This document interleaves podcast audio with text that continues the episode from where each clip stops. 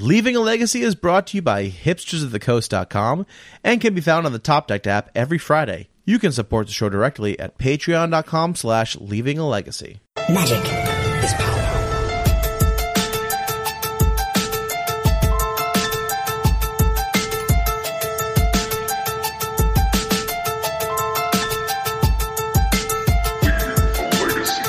Hello, everyone. Welcome to another episode of Leaving a Legacy. My name is Patrick. I am back, and I'm your legacy newbie. With Mee this week, as always, Mr. Jerry, me. What's up, Jerry? Not much, Pat. Not much. How are you doing? Man, I am. I'm doing great, man. I'm doing really well. It's been the weather up here has been gorgeous. Uh, had some time off from work, so I've been spending some time with the kids, and uh, it's been great, man. I've been enjoying myself, watching some Magic streams, and just having a good time. What about you? Oh, same old. You know, just uh, playing Magic Online as my uh, only legacy outlet. Uh, I did recently join a uh, pre-modern Discord though, so I'm looking to get some more uh, pre-modern gameplay in. I found I found that uh, through this Discord they actually organize uh, pre-modern MTGO tournaments. Since there isn't a pre-modern like setting on Magic Online, they kind of have to ad hoc it. But you know, just another chance to play some some sweet old school formats. Well, I'm sure if you uh, talk to your boy Gavin, he can figure something out for you. He seems he seems to bend to your every whim. So I don't know about that. I don't know about that, but Pat is hinting at uh earlier today the uh new promos got spoiled and we're getting old frame uh power cards uh printed. Uh the one that was spoiled was uh Chalice of the Void So, in the can we classic talk about- classic brown. The classic Oh, brown. so it looks so good. Can we just talk? Because I've obviously we've obviously never seen Chalice of the Void and like the typical like the old school artifact border. Jerry, can you please tell people real quick before we we have a great guest. He's waiting in the wings, but I just want you to tell them the story of that of how that that conversation first started with Gavin way back at GP Seattle. Like what was it, two, three years ago, maybe now? Yeah, yeah. Uh, oh no, it wasn't GP Seattle, Pat. It was C- wasn't it uh, SeaTac? No, it was HasCon. It was HasCon in 2017. Oh, that's right. That's I still have my badge from that from that event actually. Yeah, so that's that's actually where we met Gavin, and it was one of the first things we talked about. And then we definitely had follow up conversations at like GP Seattle, and mm-hmm. Yeah. basically like every time Gavin and I have hung out, this conversation has come up about you know. players want old border frame cards. WotC mm-hmm. knows that players want old border frame cards. The question is, is how do they do it? Since the old border frame cards don't have the security features that the new printings do, namely the holo mm-hmm. stamp. And mm-hmm. you know, we would go back and forth, and he's like, "Well, what if we like print the old frame, but then we just add the holo stamp at the bottom?" And everyone's like, "No, that's ugly. You can't do that. No that." half measures. No half measures. Right. All in or all out. Right. And he's like, well, then I don't know if we can do it because it's a security concern and going back and forth. And finally today they revealed it. They're like, you know what? We're just printing it, old border cards. Here Sick. you go. And yeah, they look absolutely gorgeous. Oh, the chalice looks so good. Usually, I, I'm surprised because I'm I'm not usually an art guy. I don't really care so much about the aesthetics of cards. But when I saw that chalice, I'm like, man, that looks really good. That looks really good. So for me to be moved must must mean a lot. Definitely. And I'm interested to see what other uh, cards they are because that was a big thing Gavin and uh, discussed with us a lot is, you know, what cards do you actually want to see get the old border treatment? I'm, I'm hoping it's nothing from Blue Red Delver because I don't want to have to go out and buy a bunch more of my because I buy them all in Japanese. I don't have to buy more Japanese Delver cards. I think the one that came up that people really wanted uh, in Old Border was uh, Ponder and Preordain. That would be cool. I mean, I would buy those. Right. I don't know about Preordain, but I could definitely see Ponder getting the treatment like that. Yep, Ponder could do it. I think even Delver Secrets would be cool. Yeah, Delver Secrets in would be that cool old too. school border. But so I don't want to go too into that, Pat, because uh, no, no, no. We can do that next week. We do that next. We're week. gonna have Gavin on the cast uh, either next week or the week after, depending on how schedules work out. So he, Awesome. he can talk in depth uh, more. But it was just an awesome to see them spoil that today. Absolutely. We do have an even awesomer guest today, Pat. Awesomer. Okay, we'll go with that. It's it's Yeah. a word. Look it up. Okay. Speaking of old school cool, uh, we have from '90s MTG, uh, Mr. Chris Banuchi. How are you doing? What's up, guys? I'm super happy to be on Leaving a Legacy. I listen to the podcast all the time and never thought I would be on it. You know, that's like a cliche people people say that when they're on the Jimmy Fallon show or something. Never thought I'd be on the podcast, so I'm super happy Yeah. to be here. Jimmy Fallon actually sends that to me all the time, and I say, "You never will, Jimmy. You never will." Literally, never will. Yeah. but yeah, it's it's great having you on, especially with this announcement coming out with with the old school cards. But just to give people kind of a quick rundown, Chris, let people know you know who you are and and what '90s MTG is. Yeah, uh, you were talking about all the old cards that they're putting out in old borders and stuff. It feels like the timing of having me on the podcast is just so perfect. But you you guys planned this perfectly. We're we're professionals like that. You synced up with Wizards release dates and everything. Um, Yeah, Wizards actually sends us their release dates for the next actual three years. We just have a really strict NDA. Yeah. um, yeah. So I, I started playing Magic in 1995. Uh, my my older cousin taught me how to play. My first cards were Fourth Edition, Ice Age, Chronicles, Homelands, Fallen Empires. Bought a lot of Homelands packs. I love that set. Um, I've joked about that a lot on the on our streams. And 90s MTG, we we started um, filming matches at our local shop here in New York City, Game Storia and kind of evolved from there because I was posting the videos on YouTube and then they were posted to Reddit and people liked them. So I was like, all right, we'll do more of this. And uh, then with the COVID 19 situation, we weren't able to go to the shop anymore. And um, Roland Chang actually is the one who was the ringleader in getting us on streaming and I know how to you know work the equipment and cameras and whatnot. So I was like, all right, let's let's do some streaming. So we've been streaming for the past how many months now? Is it? It's crazy. Time is just flying by. But we started in roughly mid-April with streaming, and and now it looks like we'll be streaming forever. So. so that's where we are. It's one of those things where like you get some momentum behind it, like a project that's for fun, and then it's like, oh man, this is like something I really have to put a lot of time and effort into when you don't expect it. That's great. Yeah. Yep. And then it and then it goes over the hill and you're like, "Oh, now I'm just going downhill and I can't stop if I wanted to." Yeah, yeah, yeah. That's just too much momentum. it's it's kind of like magic was always my hobby. Obviously, it was never my job. Um, but working on video content was my job. And now that I get to make magic video content like all the time, I'm I just feel so much happier. like it's just like the, my most favorite awesome. thing I've ever worked on. On- I- uh, honestly, it, it's a lot of it's been a lot That's of fun. amazing. Yeah, that, yeah, that's awesome. so. So as your day job, you you did do like video content producing, so it was kind of natural for you to fall into it. It was just combining your hobby with your day job, basically. Yeah, yeah, and it, it was in a weird way forced by the unfortunate situation we're all in right now. At least in the sense that I was idle for a while. Like work was really slow here in New York City. Everything was shut down. Nobody's shooting TV shows. Nobody's shooting uh, movies, and you know, um, the the the industry I'm in is really slow right now. So I needed a creative outlet, and I kind of already had one in 90s MTG. So I just focused on it and really put all my time and effort into making it a thing. You know. Awesome. And now, so you guys do every Monday night? Is it is it Monday, or is there any other days of the week that you also do? Yeah, so Monday nights we do our um, you pick the format show where the the audience votes and we play whatever they want, and most of the time it's been Legacy. Um, and then Wednesday we have our championship bracket show where mostly uh, local players that I know, but we've invited on a bunch of special guests as well to play kind of a, a competitive legacy tournament Wednesday nights. And that's been a lot of fun where we, we have a champion, kind of king of the hill, who um, keeps the title week to week and has to defend it. You know, it, um, I think that's the show that the audience has the mo- had the most fun with too because of the um, the com- you know we're, we're playing competitive, right? Like um, paper competitive magic just doesn't exist right now, and we're giving them as close to that experience as as we can. Awesome. Yeah, that's fantastic.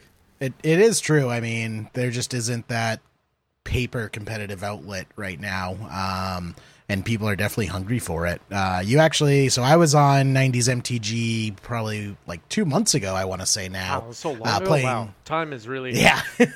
that's crazy. uh, playing uh, pre-modern, and that was an that was an awesome experience. So yeah, on Monday nights, like you said, you did the pick the format where uh, people are voting for their different formats. What are the formats available that people can choose from? So we've done re- really we'll do whatever. Like if the if the audience tells us to play standard singleton Pauper or whatever, we'll, we'll we'll try it out. Um, we're we're just having fun. But we've done a ton of legacy. Legacy wins the poll almost every week, which is probably why I'm here on the show. And uh, and uh, Wh- What do you think that is? What do you think that? Why, why do you? It, it's surprising to me sometimes because there's so much other Magic that's Yeah. that's being played elsewhere. But when it comes to paper streams, it seems like Legacy is always the one that people are clamoring for. And I'm just curious if you've kind of gotten a fe- or like a feeling as to why that is. Well, I think we started with Legacy. Like when when I first made the channel, we were just strictly uploading Legacy. This was before COVID, before streaming. Um, Almost every video we had was Legacy. There was a few, maybe we did like Cube or something, but um, so we just built a Legacy audience, and um, I think our audience still to this day is just mostly Legacy enthusiasts Gotcha. but um, but we've also done vintage, and like I said yesterday, for the first time, well, this week for the first time, we did modern. Um, We did a bun- pre-modern a bunch of times. I guess legacy fans like pre-modern. I guess there's a lot of overlap there. Um, It re- it reminds us of simpler times. yeah, yeah, yeah. And then and then one week, this was super fun. We did tribal wars. Do you, either of you remember Ah. tribal wars from Magic Online? Is, nope. Is that when like your deck has to all be the same like creature type? Yeah, so you have to have 20 is it 20? Yeah, 20 creatures in your deck that share a creature type and then there's no sideboards. And there's like a few extra cards that are banned. Like we banned, for example, Plague Engineer because it would just be ridiculous. Oh, sure. Um, or engineered plague? and Engineer Plague is also banned. And there's a few others like Moat is really unfun in that format because nobody could really attack it. But yeah, unless you're playing the uh the bird soldier cre- tribal. yeah, deck. exactly, exactly. but that was a lot of fun too. Um, I I definitely recommend checking out our Tribal Wars episodes if people want something different to watch. awesome. Awesome. So this really was just like you got you were just uploading videos from your local card shop and like how did you make the jump to being like a, a professional style uh you know content producer like was it overnight did it slowly build upon itself like how did that come about Um, for for 90s MTG, you mean, or just in general? yeah yeah yep yep Um, yeah, for 90s MTG, it, wa- it was definitely just the the COVID 19 shutting everything down that made me feel like I should dedicate a lot of time and energy to the project, and hopefully it'll take off. But I mean, I started making video content not about Magic uh, more than 10 years ago now. I've, I've been self employed for 10 years, working on all kinds of content for all different things. That's just my day job. Um, Wow. So, And- kind of applying those skills to a Magic the Gathering channel has been fun. nice. And, and it's a market you feel? Like I, one of the big concerns people always have is one magic is a niche game and then you're choosing legacy uh, and others as well but mostly legacy which is a niche subgenre of an already niche game. Do you do you ever feel like you know maybe there's a cap on on the market there Yeah, it's something that I'm still trying to figure out, to be honest. But I think my approach of being a more let's put it this way I want to take the players who are playing Arena for the first time this coming week and for those people to be my audience in a couple of months. You know what I mean? I want to take new players who started playing Magic a year ago, five years ago, 10 years ago, who don't play Legacy, and kind of just take them into Magic's past. And I think that's the 90s Magic brand. It's not necessarily about, you know, although we have competitive matches on our channel, it's not really about, you know, Delver versus Depths matchup sideboard guide. We're not really that intense. It's more just like mm-hmm. the old cards were cool too. Like let's see them in action. And you know, I think newer players get a kick out of seeing someone resolve Hymn to Tourach or something. You know, like they don't have cards like that anymore. And uh, the reserve list is like this wonder. You know, um, so I, I hope that the style that I'm that I'm keeping the show um, focused on of making it accessible and easy to understand for newer players will make them want to watch as well. And I think there's plenty of people out there watching Magic content. That that's for sure. There's True. definitely enough True. people who tune into you know all the big streamers. They're playing standard, they're playing historic, they're playing, they're drafting Ikoria, whatever. Um, but I think those people are also curious about Magic's past, and and Magic's past, even to the players who who have been playing for a long time, it they feel like the Magic's past is consistently being swept under the rug or like you know being forgotten about, but people forget about Commander too. Commander is the biggest Eternal format. Like I would love to do Commander uh, streams with 90s MTG. If we could get like a bunch of Commander people together and play. Um, I don't know if our audience would want that. You know, I'm gonna make them vote for it, but but um, Playing Commander's fun. Yeah, for Watching sure. Commander is brutal. yeah, yeah, yeah. But um, yeah, I, I I mostly agree. But I think the the audience that plays Commander, and there are many of them, will check us out because we're we're accessible and we make. Mm-hmm. I try my best to make the games easy to understand and not feel like I'm not Reid Duke, so I will never understand what's going on. You know, at least I try. Can you can you talk about that a little bit? Well, how, what what kind of steps do you make? Do what kind of steps do you take to make the games easier to understand? Is it is it like the play by play you do kind of thing, or Yeah, that I try not to be too um, descriptive almost. Like I try not to walk through very complex lines and I try to just dumb everything down as as much as I can. And and it's not because I don't think people can can pick up on, you know, the the the strategies of a lands deck or something like that. It's just because they're not used to seeing the the sequencing of you know uh, the games. For I'll give you an example. Uh, we we had recently Lands versus Delver on stream, and I found it very hard to describe what was going on because I was trying not to be like, well, you're siding out Dazes because of you know. I was just trying to be um, as simple as possible, comparing all the cards to new cards that people know, like.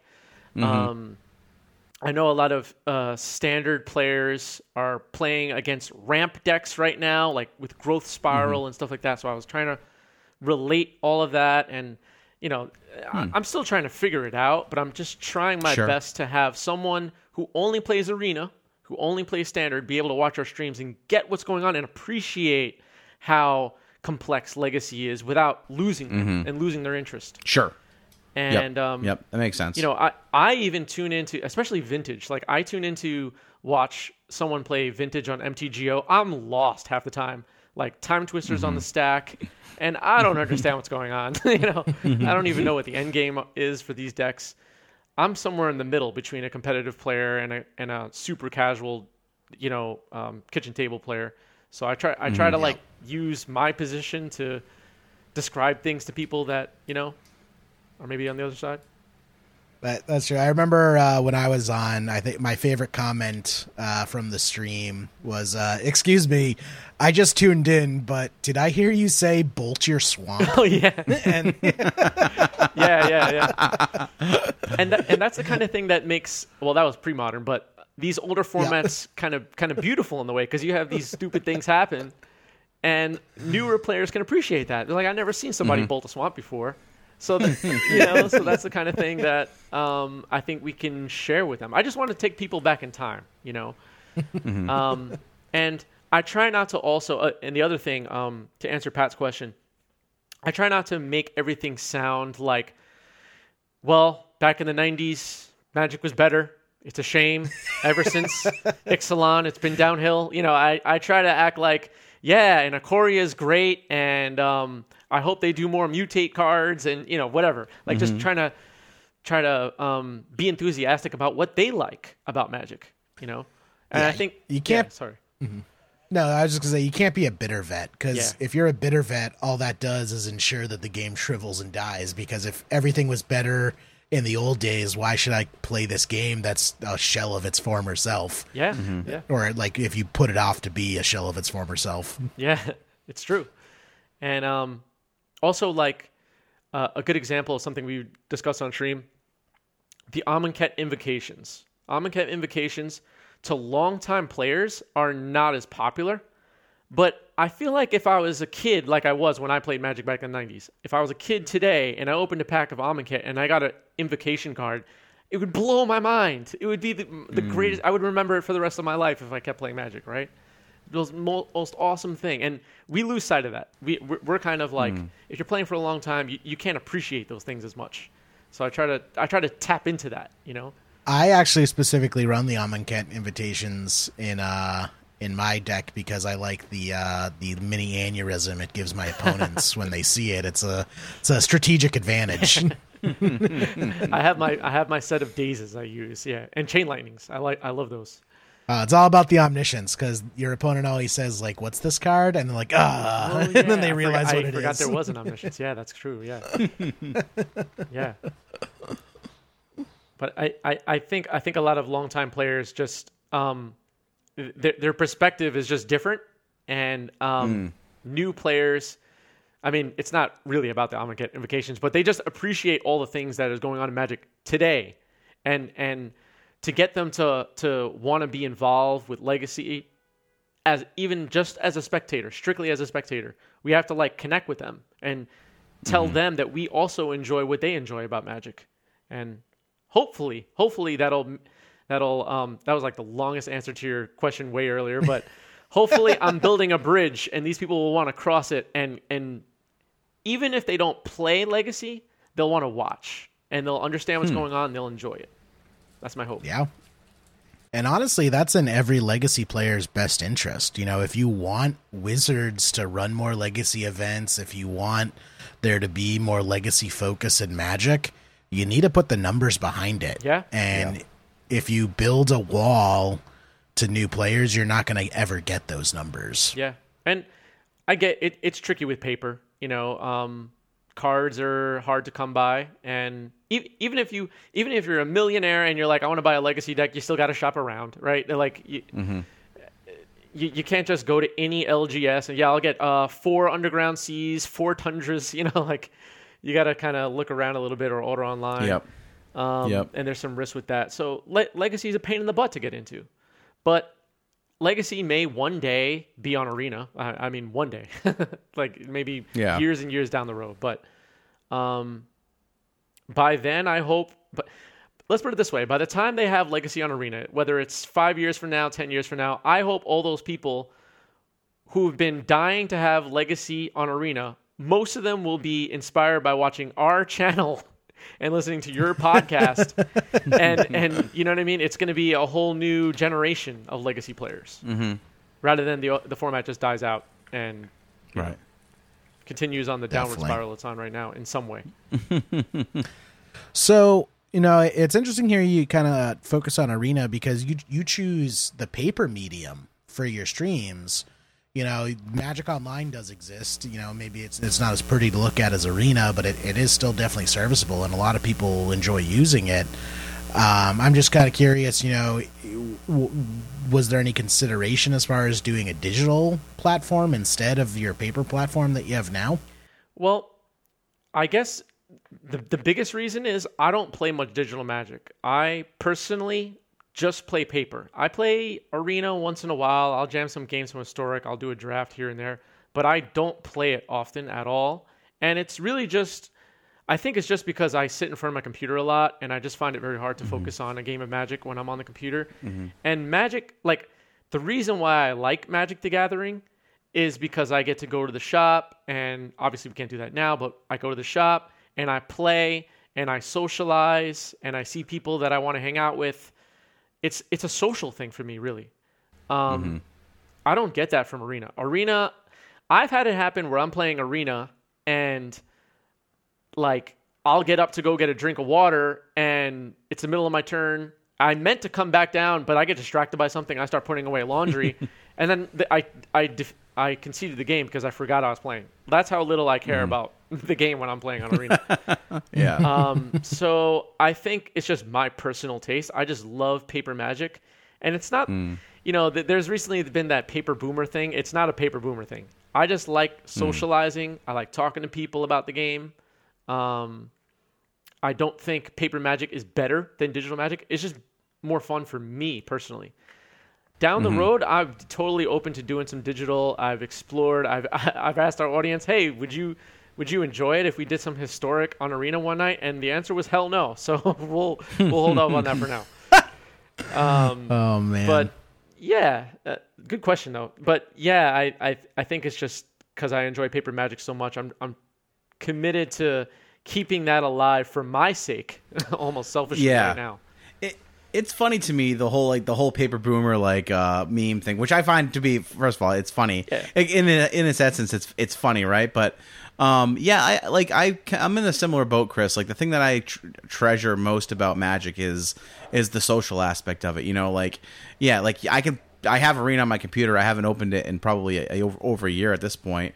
And you know I, I could jam games all day but like to me that's not what magic is about. It's not really about how many games can i squeeze in in, in in an hour and a half. It's really about who are the people i'm choosing to spend my time with. And i think that i think that kind of uh, uh, outlook comes with with age to be honest with you. I think that the older that you get the more the more you have an appreciation for how precious your time is and how like I don't want to waste my time just like playing a video game. If I'm going to spend if I'm going to dedicate time out of my life, out of you know the, the finite amount of time that I have, I want there to be I want it to pay dividends and like I think when you're making when you're making memories and you're having laughs with people that, that those those are the things that, that are, are worthwhile when it comes to playing paper magic versus like again with arena or magic online like it's just that that that grind to me is just not it's not what I'm looking for in in the game. You know. Yeah, I, I think even the the times where I put my deck in my deck box, went down to the whatever shop, and I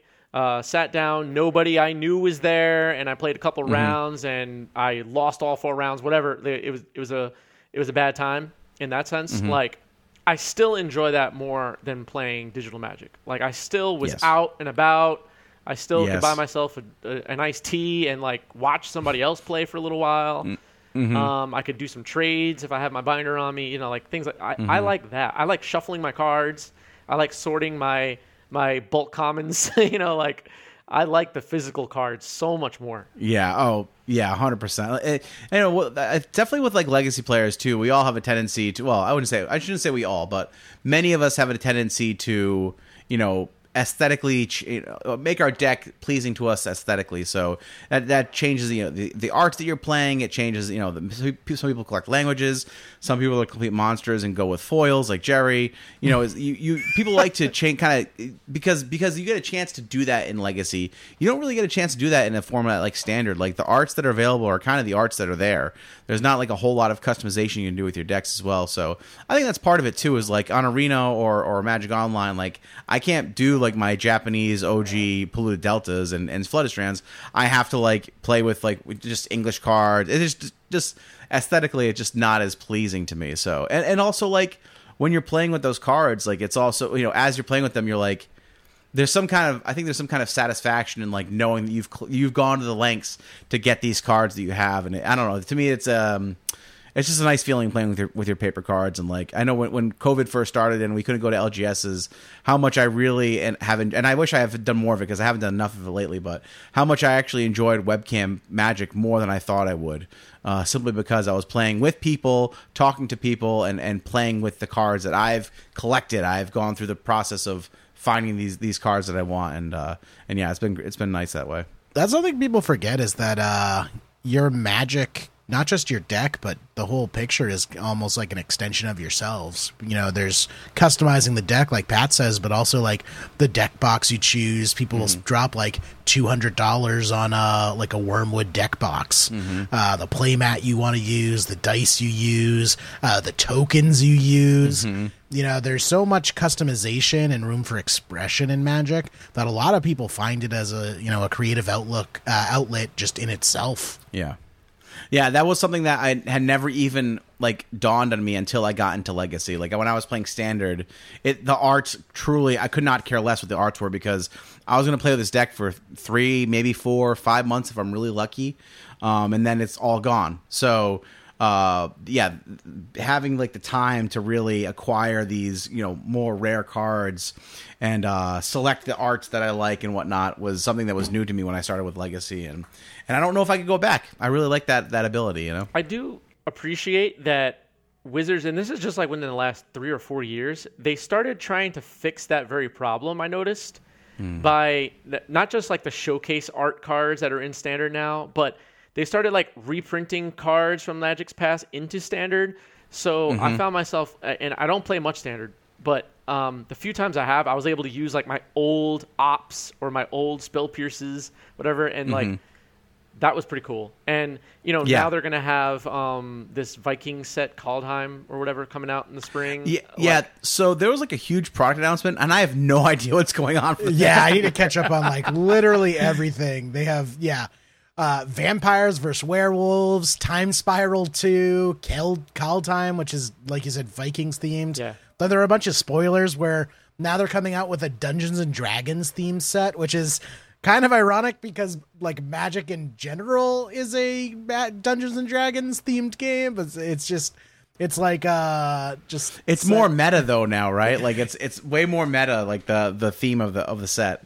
Right. Like yeah, so I mean, honestly, I think it's all cool. I, I think Totally. the only the only thing that kind of uh, gave me like happy step back was uh, Modern Horizons two because I have PTSD from Modern Horizons one. yeah, Yeah. Um, I, I mean, I'm always looking forward to whatever next Magic thing is coming out, but um, you know, Zendikar Rising cards, at least you know, we're like only a couple of cards into preview so far, but they look cool. Um, But yeah, I'm- I'm just hoping they keep putting old favorites into standard. Like, didn't they put a whole bunch of old favorites into a recent? Oh, Core Set. Corset had a whole bunch of Yes. stuff Yeah. that people love from Magic's past. So now, you know, people play standard. They can play with their older cards. Yeah, there's something to be said for that. Like I, like I said, it's um. So that that's one of the reasons why I've found paper paper magic paper like webcam legacy to be so much more enjoyable than I thought it would be. I was kind of uh kind of cold on the idea at first, but I found that playing it. I guess I I guess on the legacy pit once. Uh, I played for a night with them, and I've done it uh, a few times through our Discord, and it's just it's it's a lot of fun, man. It's so much fun to play with your cards and. And like like you said, it's like the closest thing to going out to an LGS to me. You know, you're talking to people, you're playing competitive Magic, and you're having a good time.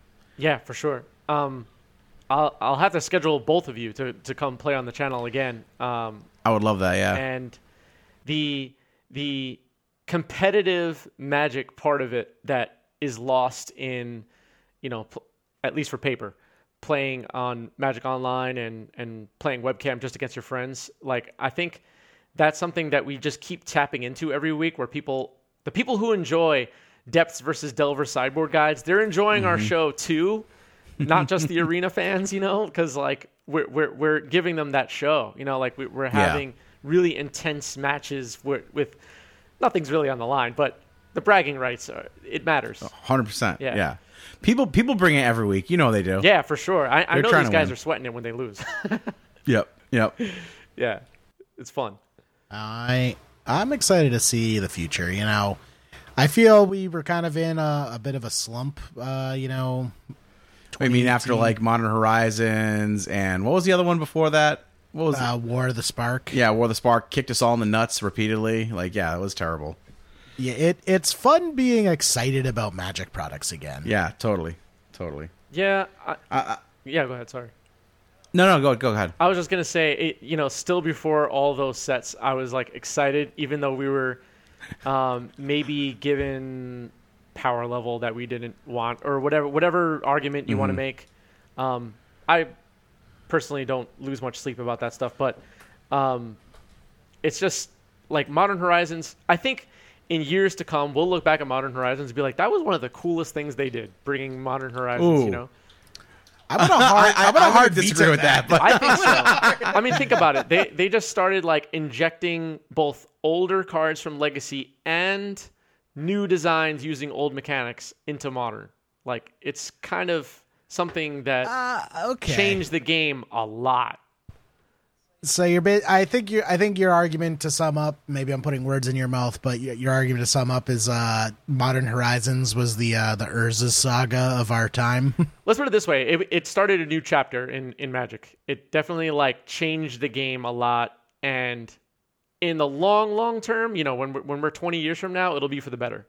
I think so. interesting. When Interesting. when we're when we're you know looking back at magic's history and like you know you want to divide it up into different time periods the time period before modern horizons and then after modern horizons will look like very different periods of time.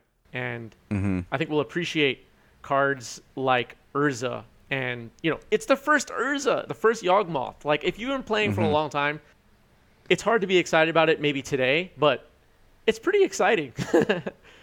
At least for me. Maybe I, I speak for myself. It's it's it the um the pushed card design I think has been not super great I think for all formats personally but I mean it is what it is like we all know how the plethora of bannings we've seen from 2019 to now it's been it's been kind of unprecedented honestly like Yeah, we're seeing you know basically every ban window cards are getting banned in multiple formats so um it's been difficult to watch and be a part of to an extent, uh, especially in a format where we're all kind of uh, slow to change and resistant to to new things and and whatnot. But um, I hope you know one of the things I think Wizards is good at, uh, thankfully, is uh, is learning from mistakes, and I think that.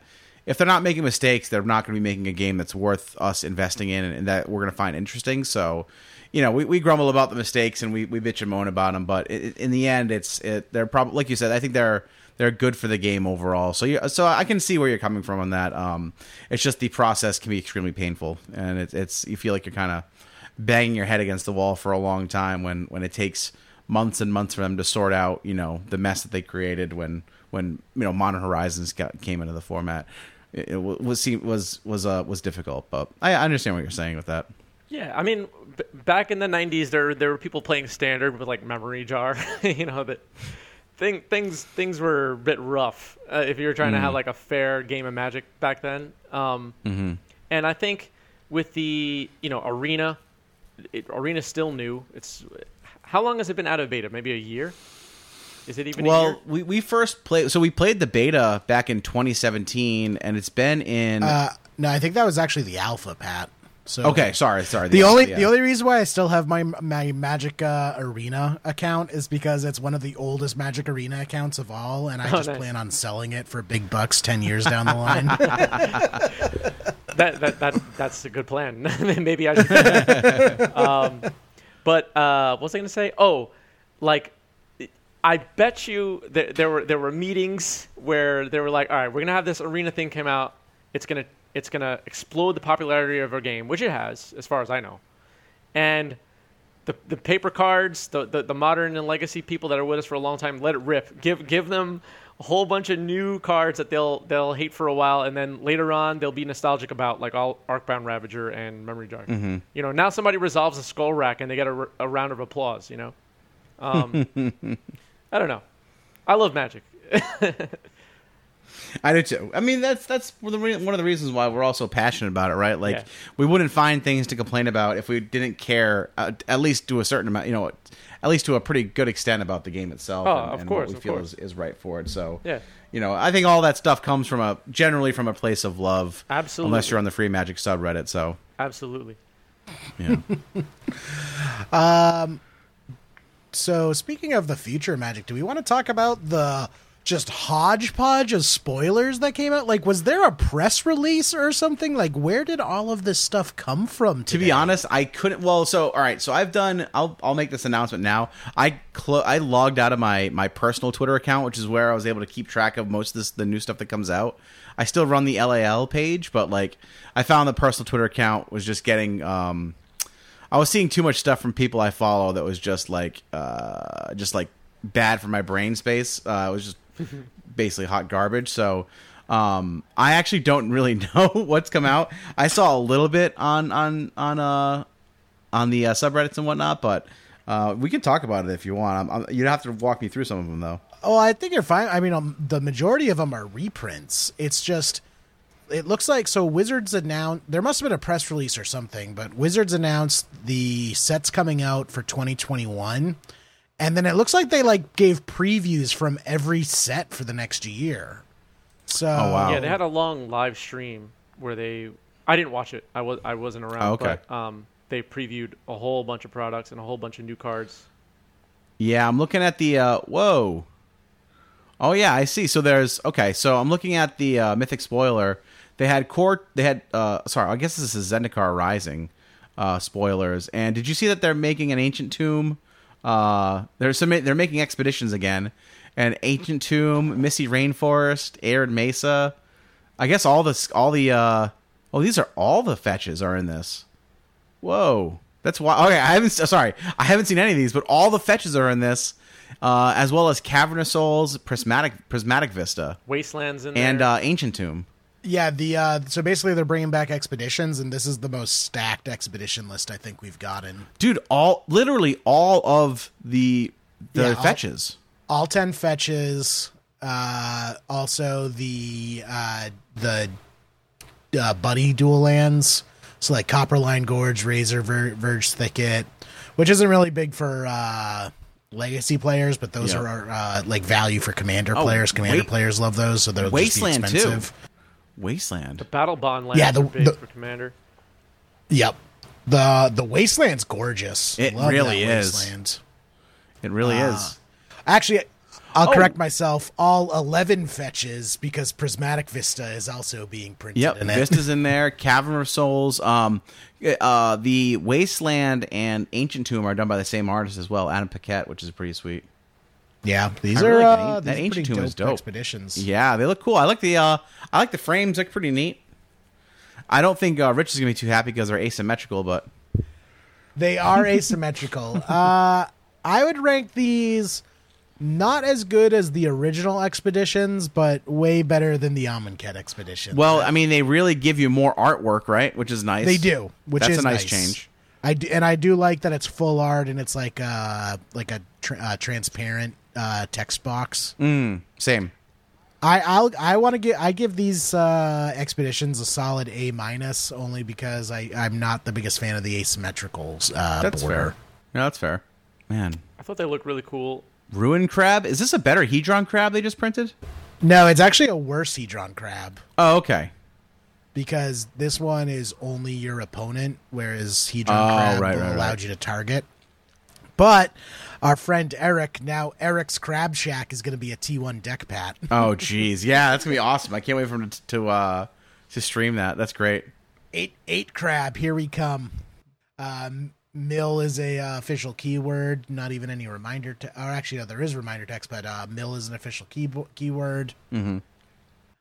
um this so this one's zendikar the other thing uh is did you see the spoilers from the d&d set where Well, so in this in this set, there is uh, like a Dungeons and Dragons themed card in uh, Spoils of Adventure. Did you see that? in it's- it's one- zendikar rising Yeah, it's one of the multicolored cards. It's four white blue. It's an instant. This spell costs one less to cast for each creature in your party. Your party consists of up to one of each uh, cleric, rogue, warrior, and wizard. And it says you gain three life and draw three cards. This is interesting. Uh, yeah, this is definitely like this is definitely a Dungeons and Dragons kind of flavored card. I don't really know what the party mechanic is. Um, I, I assume they So- kind of talked about on the stream. It's it's kind of like the Tarmogoyf effect. So a party is a cleric, rogue, warrior, and wizard, and different cards have different effects depending on how many members of your party you have. Because that's like the classic four-person D and D party is a cleric, rogue, warrior, and wizard. Right, but what I guess what I'm saying is, how do you determine what's your is that is that like creatures you control basically? Yeah, like cre- like cre- like it has a creature type warrior or a creature type wizard. So so your party is considered whatever creatures you have on the battlefield. Yeah. So, for example, one of the cards they spoiled uh, is the name. As soon as I can get it to load, Is that the Makes one that has a? it's a green card, right? Yep. Uh oh, so it's probably T- Tajuru Yeah, I found it. Paragon. Yeah, to Tajuru Paragon. It's a it's an elf, but it's also a cleric, rogue, warrior, and wizard. Right.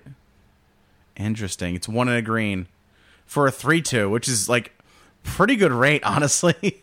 Yeah.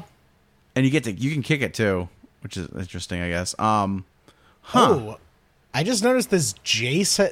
They have planeswalkers with kickers. Yes. Is this to line up because they came out with the Jace kicks? Is that why? oh, maybe it's possible.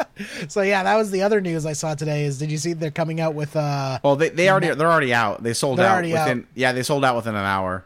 within an hour Jace themed uh, sneakers. Yeah, which they were pretty Pat, fugly. Pat thinks they're ugly. They I are. think they're I think they look sweet. I tried to buy a pair just so I could just so I could flip them for extra money, but they were already sold out. Eh, They glow in the dark, Pat. They glow. in the Oh, it's even worse. What are you five? My five year old doesn't even want glow in the dark shoes anymore. Yo, it's a safety concern, man. There are fat, speedy drivers Yeah, out so there when who you're- aren't looking where they're going. Uh, what what what's your take on this, Chris? On the sneakers, uh, I mean, well, yeah, the important just in stuff. general, sneakers. just in general. I mean the, the sneakers. I don't know. I didn't buy them, but uh, the Zendikar Rising cars look pretty cool. I do think the party mechanic is fun. I don't think it's relevant for Legacy, at least not right now. Maybe my rogue will be True Name, my wizard will be Delver. I got to figure out I- the rest, but I think I think it's something that could be easily broken though, because they have the uh, changelings that are like one black for a changeling, one blue for a oh, that's a changeling. good point. so it's yeah, a maybe. it's a very easy mechanic to turn on. So if they make like a ancestral recall, only play Well- this if you have a full party or something the, like that. The only payoff spell right now is that we know of is Spoils of Adventure, right? Which is at best it's going to be, well, I guess it would be a white, blue, white, or white, blue for gain three life, draw three cards. Actually, that's pretty good. That's basically Healing Salve and Ancestral Recall combined, right? yeah, the downside is you have to have healing salve with it, but Right. true. True. but yeah, like if, if they make some powerful payoff cards, like That's it's a ac- ver- you know it's a very easy mechanic to pull. All right, now I gotta say I have a lot of appreciation for that card now, because literally healing salve, like there was you know the cycle of cards, healing salve, uh, dark ritual, lightning bolt, ancestral recall. Somehow those are all in the same, uh, uh, you know, giant growth. Those are all in the same plane Yeah. of existence in, in the in the designer's eyes. Um, but it's really cool that when you have those, when you have the full D and D party, you get you get to have a healing salve uh, you know, taped onto a uh, to ancestral recall. That is really cool. I, I I like that card a lot actually. Just just the design of it. It's really cool. It is really cool. What do you guys think of the the flippy lands? The flippy lands. I think they're cool. Someone was uh, speaking earlier that it, it could be a cool tool for Charbelcher because when you're flipping it in your deck, it's an it's a spell, but you can play it as a mana source. Hmm, yeah. Wait, well, hold on. Wait, wait, wait. wait. What Yeah, are- so what's there's- going on with these? So there's these cards that you can either play them as an instant or play them as a land, and you declare what you're playing it as as you play it. Oh no, I meant the duels. The duels that are like The that. duels. Yeah. What are these? Wait, the duels? What? Yeah, so there's duels that are like one side is red, one side is blue or whatever. Do you get to pick which side you put down? yes. Is this Zendikar? Yeah. So Jerry, go down just below the multicolored. They have all these, you know, uh, Riverglide pathway, Brightway path, Brightclimb pathway, all these pathways. If you click on like Oh. Riverglide, you can play it as either an basically and as an island or a mountain. Whoa! You know How what's cool these- about this is that it's fetchable with uh, Prismatic Vista. Is it though? Oh, with Prismatic. Well, No, I don't not, know. they're It not- might not. They don't have types. Oh, I guess they're not basics, right? I'm sorry. I'm sorry. I misspoke. They're not yeah. basic. Can they be fetched with regular fetches? Because it just says land. Right. It doesn't have like land, mountain, land, island. Can you even Right. fetch these with regular fetches? I don't believe so. I think you could only get these with like uh, crop rotation or something like that. Ah, that's too bad. If these were fetchable, that could be like an actual real answer to dual lands in, in Legacy. Like that would probably be the best budget dual land you could ask for. These are still really. about- this is still really neat, though. Yeah, yeah. Let's go ahead. No, I was going to ask your opinion on. Uh, I want to get the name of the card right. Conundrum, a blue card. It's a blue one. Confusing conundrum.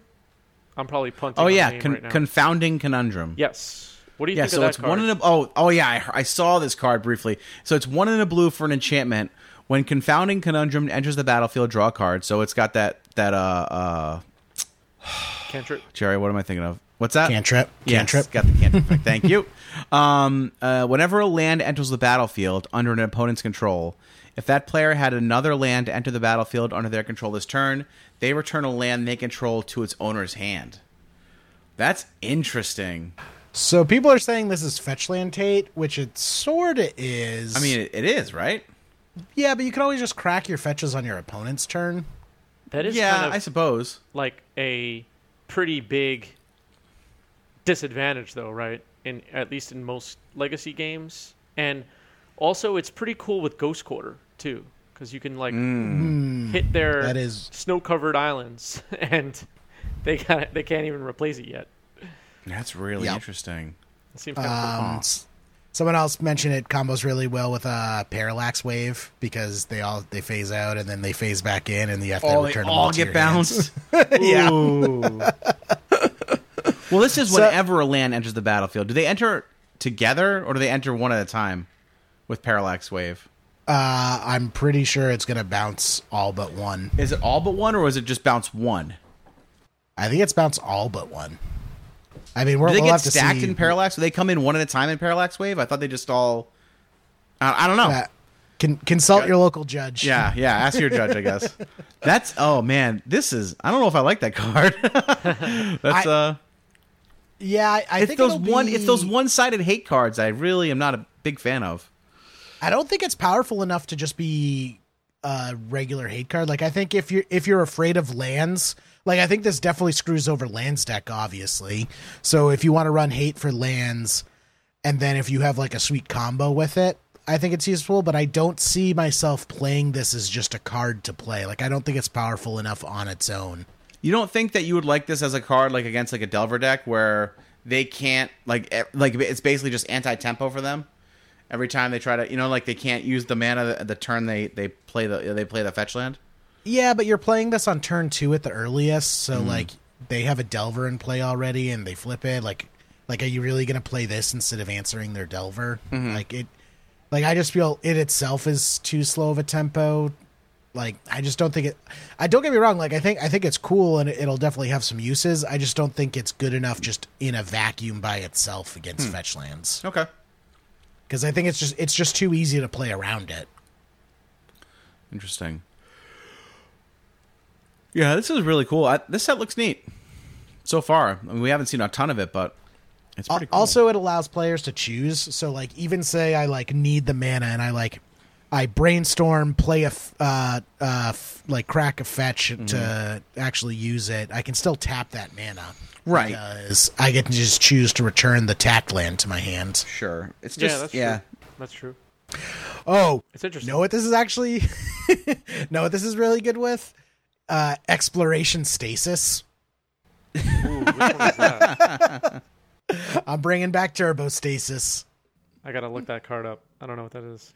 Oh well, it's two separate cards. So stasis is permanent stone. Oh untap. yeah, I know stasis. Okay, my bad. I thought Yeah, you were talking about then- a card that I didn't know. Okay, Oh no, I no, yeah, yeah. So sta- stasis and then exploration. So like turbo stasis. Yeah. The game plan was always just to basically play more lands than you could uh, use, so you can continually play uh, stasis. And this actually is a way for you to return lands back to your hand that are not going to untap. Uh, well, this new card only works on opponents, right? Or Oh, yep. Never mind. Yeah. All right, dreams and dreams and ashes. okay. yeah, it's, Huh. it's it's just a hate card. It's interesting though because I, I was in a group chat earlier today, and someone I forgot who mentioned like your opponent go. So you you draw your seven. You have two fetches and whatever other cards are in your deck, non lands, and they go Mox Diamond land. Play this card. Pass, and you're just like, oh god, you know what happens now? I don't know. It's interesting. really interesting. It's an interesting card. Yeah. I I do really like this Jace Mirror Mage. By the way, I was taking a look at this. All right, let's talk about it. Do you think that's playable? I don't know. I, I think it's a super cool concept, and I think flavor wise, it's super cool. I don't know if it's playable, but it is one blue blue for a four loyalty planeswalker, and that's usually a recipe for greatness. Yeah, and um, so so one blue blue for loyalty kicker two. If you kick it, it comes into play with a copy of it, except its starting loyalty is one. Uh, so you're getting two planeswalkers for the price of one. I guess like yeah, uh, I don't know. that's a weird ability. Yeah, but it is. But like late game, so it's plus one and scry two. That's eh. terrible. then it's- that's terrible. it's- don't say eh. That's a that's bad.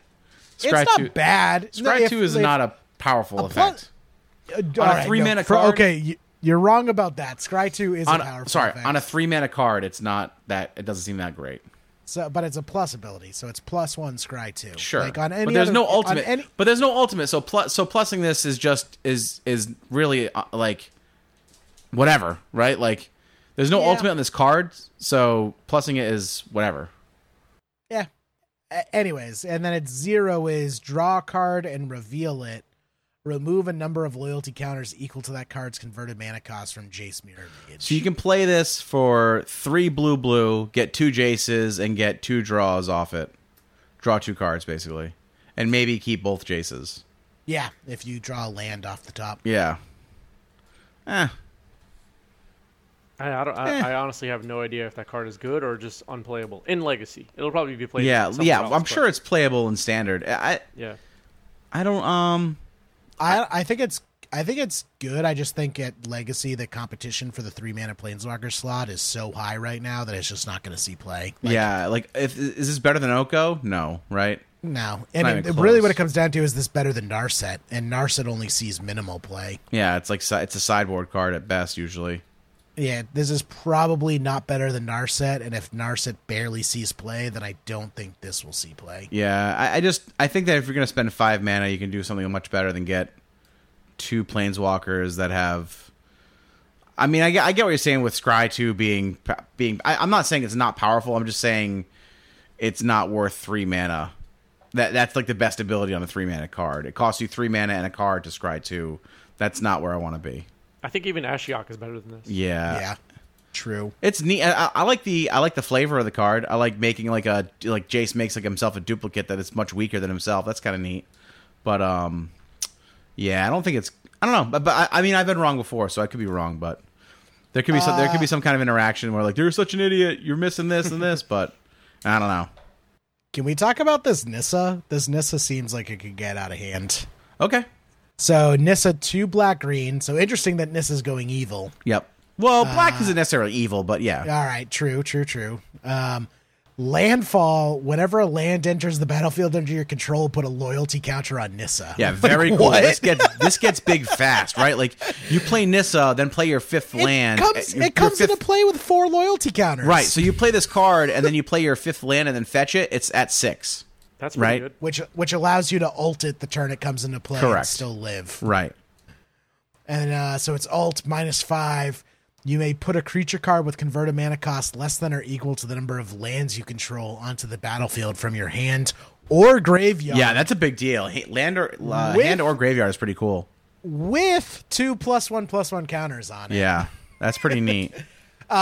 Uro would like to know your location. Wouldn't he just suck himself though? he would, but you still get the triggers off of Oh, it. I see And you what you're get saying, more. yeah. You get more lands coming in, right? Yeah, and So then you Nissa get gets more even bigger? lands. Yeah, Yeah, that's so, so, like- true. Yeah. and then it's plus one untapped target land you control. You may you may have it become a three three elemental creature with haste and menace until end of turn is still land. So it's ramp, and it doesn't protect itself, but it is a clock that can win the game. Mm, that's pretty interesting, actually. Maybe this is cool in like a bug control list. You could get back snapcasters and um, stuff like that. Value creatures. Yeah. Yeah. Oh, that'd be great, actually, huh? I mean, being a four mana black green planeswalker severely limits the decks that this can go in. Mm. But I do think this is a powerful enough effect that people are going to try it. Like, Mm-hmm. I am not going to be surprised six months from now when I play against Nic Fit and they play this card against me. That's so true. What is Nic Fit not doing? True, true, true, true. But um, like I could even see like a uh, a like almost reanimator value deck kind of go for this. Um, kind of in the vein of uh, not not Hogak necessarily, but more of just like a value engine reanimator deck instead of your traditional like go balls to the wall fast reanimator combo deck. Yeah, something Hmm. that runs like Fiend Artisan and Ramunap Excavator and all those kind of cards. Yeah, just like just graveyard value, just grind you out style. I like that. Maybe it's time for uh, Maverick to have a Planeswalker in the list. Or do they? Do they have do they have Planeswalkers? I forgot. Yeah, I don't think there's any good green white planeswalkers. I don't know. There's just all the Ajanis that are kind of terrible. What's up with Ajani? Is Ajani ever going to get uh, like a really good card that we can use in Legacy? His his red white one was good for a while. Oh, that's Ajani true. Vengeance? The first one. That was the Yeah. first one, right? Yeah, he was he was relevant for like the year he came out, and then Oh, for standard. not even I I've seen Ajani Vengeance cast in Legacy a fair Okay. number of times, and I'm still not surprised when I see him. Like he still gets seen as like in the sideboard of uh like parfait decks, and you know sometimes Burn will splash white. I don't know why they do this, but I have seen Burn players splash white, and they'll run like at Ajani for a, a top end like go long type thing. Yeah, those are cool. This is um, we'll have to keep an eye on these cards, Jerry. Maybe we'll discuss them if we have Gavin on uh, the week after next. Maybe we can do a deep dive on uh, Zendikar Rising and uh, talk about the cards in it. See what they, see what kind of potential they have. For sure. Awesome. Well, thanks so much for uh, coming on, Chris. This was uh, awesome having you. It was awesome to be here. I was super excited to be on the podcast. So thanks for inviting me. Yeah, for sure. Um, before we get out of here, do you have any shout outs? Anyone you want to scoop in a top eight, as they say? Well, the people who have been tuning into our show have been awesome. Uh, we're we're a new show, and uh, we we already have fans, and that feels so good. So thank you to those people. Roland Chang and Phil Blackman have been extremely helpful to me developing the show behind the scenes, and all the players who've played on the show, everybody who's played on the show. Thank you to all of them. Uh, scoops for all of them for sure. Awesome. Oh, you're welcome. What, what's your Yeah. what's your uh, j- why don't you tell everyone your Twitch uh, your Twitch uh, address? Yeah, we're at twitch.tv slash 90smtg, 90smtg. We're also on Instagram, the YouTube channel, uh, uh, a lot of people enjoy, and uh, on Twitter. We're on everything. Awesome. Yeah. And and when are you guys broadcasting? It seems like it's it's per, it's uh, quite a few nights a week actually. Usually it's just Monday night and Wednesday night, 8 p.m. Eastern. We do Okay. throw in some other nights there when we want to try, uh, you know, we when we don't want the audience to vote and we just want to force everybody to watch vintage for an evening, uh, that kind of thing. So you know, we mix it up a little bit, but yeah. Awesome. That's great, man. Well, keep keep it going, man. I love seeing uh, you know newer content creator. Well, not new. Not I don't mean new as in you're new, but seeing these these kind of um uh you know new sort of forms of content coming out and like with the webcam uh like paper magic has been very very fun to watch and i think you guys do an awesome job the production value is very high and you guys have great guests i mean you know with the exception of jerry i think you've had really high quality people coming on for the show and i think you've done an awesome job so Ah, thank Kudos. you. Yeah, and, and I and I am new to Magic content creation, and, and the community has been very welcoming, and it, it feels really great. Honestly, it, it's That's awesome. awesome. That is awesome. That is awesome. Um, Jerry, anything you want to shout out before we uh, wrap up here? No, I think that's pretty much it. I'm just mad that uh Zareth San the Trickster is literally a nin- ninja without ninjutsu. Like, come on, wizards. it literally has ninjutsu written like it's just it's missing the keyword ninjutsu. Are you still trying to play Blue Black Ninjas in, in Legacy, Jerry? Why did they just make him a ninja? He's literally an. It's like w- return an unblocked attacking. Oh, I guess it's specifically a rogue. That's why it has to be a rogue. Oh, okay. yeah, that makes sense. Uh, but all right, I'll take it back, Zareth. You're just a bad card. You're not an uh, unfortunate card. Awesome. All right. Um, I'm gonna scoop in. Uh, well, I'll just, I'll just scoop in. Uh, I'll scoop in you, Chris. Thanks again for coming on this week, man. It was great to talk to you. Um, I love the success you guys are having with 90s MTG. I can't wait to see what you guys are doing next. And uh, and yeah, if Jerry and I can can work out a time, I'd love to come on and we can uh, we can see, jam some games, with you guys. That'd be great. Absolutely. Uh, well, I'll I'll keep in touch with you, and we'll set that up. Sounds good, man. Awesome. Um, I guess, I guess that's it. If you want to follow the show, we're at LELMTG on uh, Twitter. Uh, the stream is twitch.tv slash leaving a legacy. Uh, you can, if you want to support the show directly, we have a Patreon. It's patreon.com slash leaving legacy. Remember that, that Patreon is really what keeps our lights on here, so we really appreciate that. And, um, and yeah, that's it. If you want to email the show, it's uh, leaving a legacy mtg at hipstersofcoast.com. And as always, shout out to Justin. He is our audio tech, our sound engineer. Uh, I mean, greatest beard on the East Coast for sure. And uh, Jerry, did you know that he is uh, like you know the song "Tiny Dancer"? He was the inspiration behind that so- behind that song. really? Yeah. I I didn't know that. I didn't Yep, know that. yep. I learned something new about Justin every episode. He's he's quite inspirational. So shout out to Justin. Thanks everyone for hanging out this week, and we'll catch you all next week. Bye. down the button.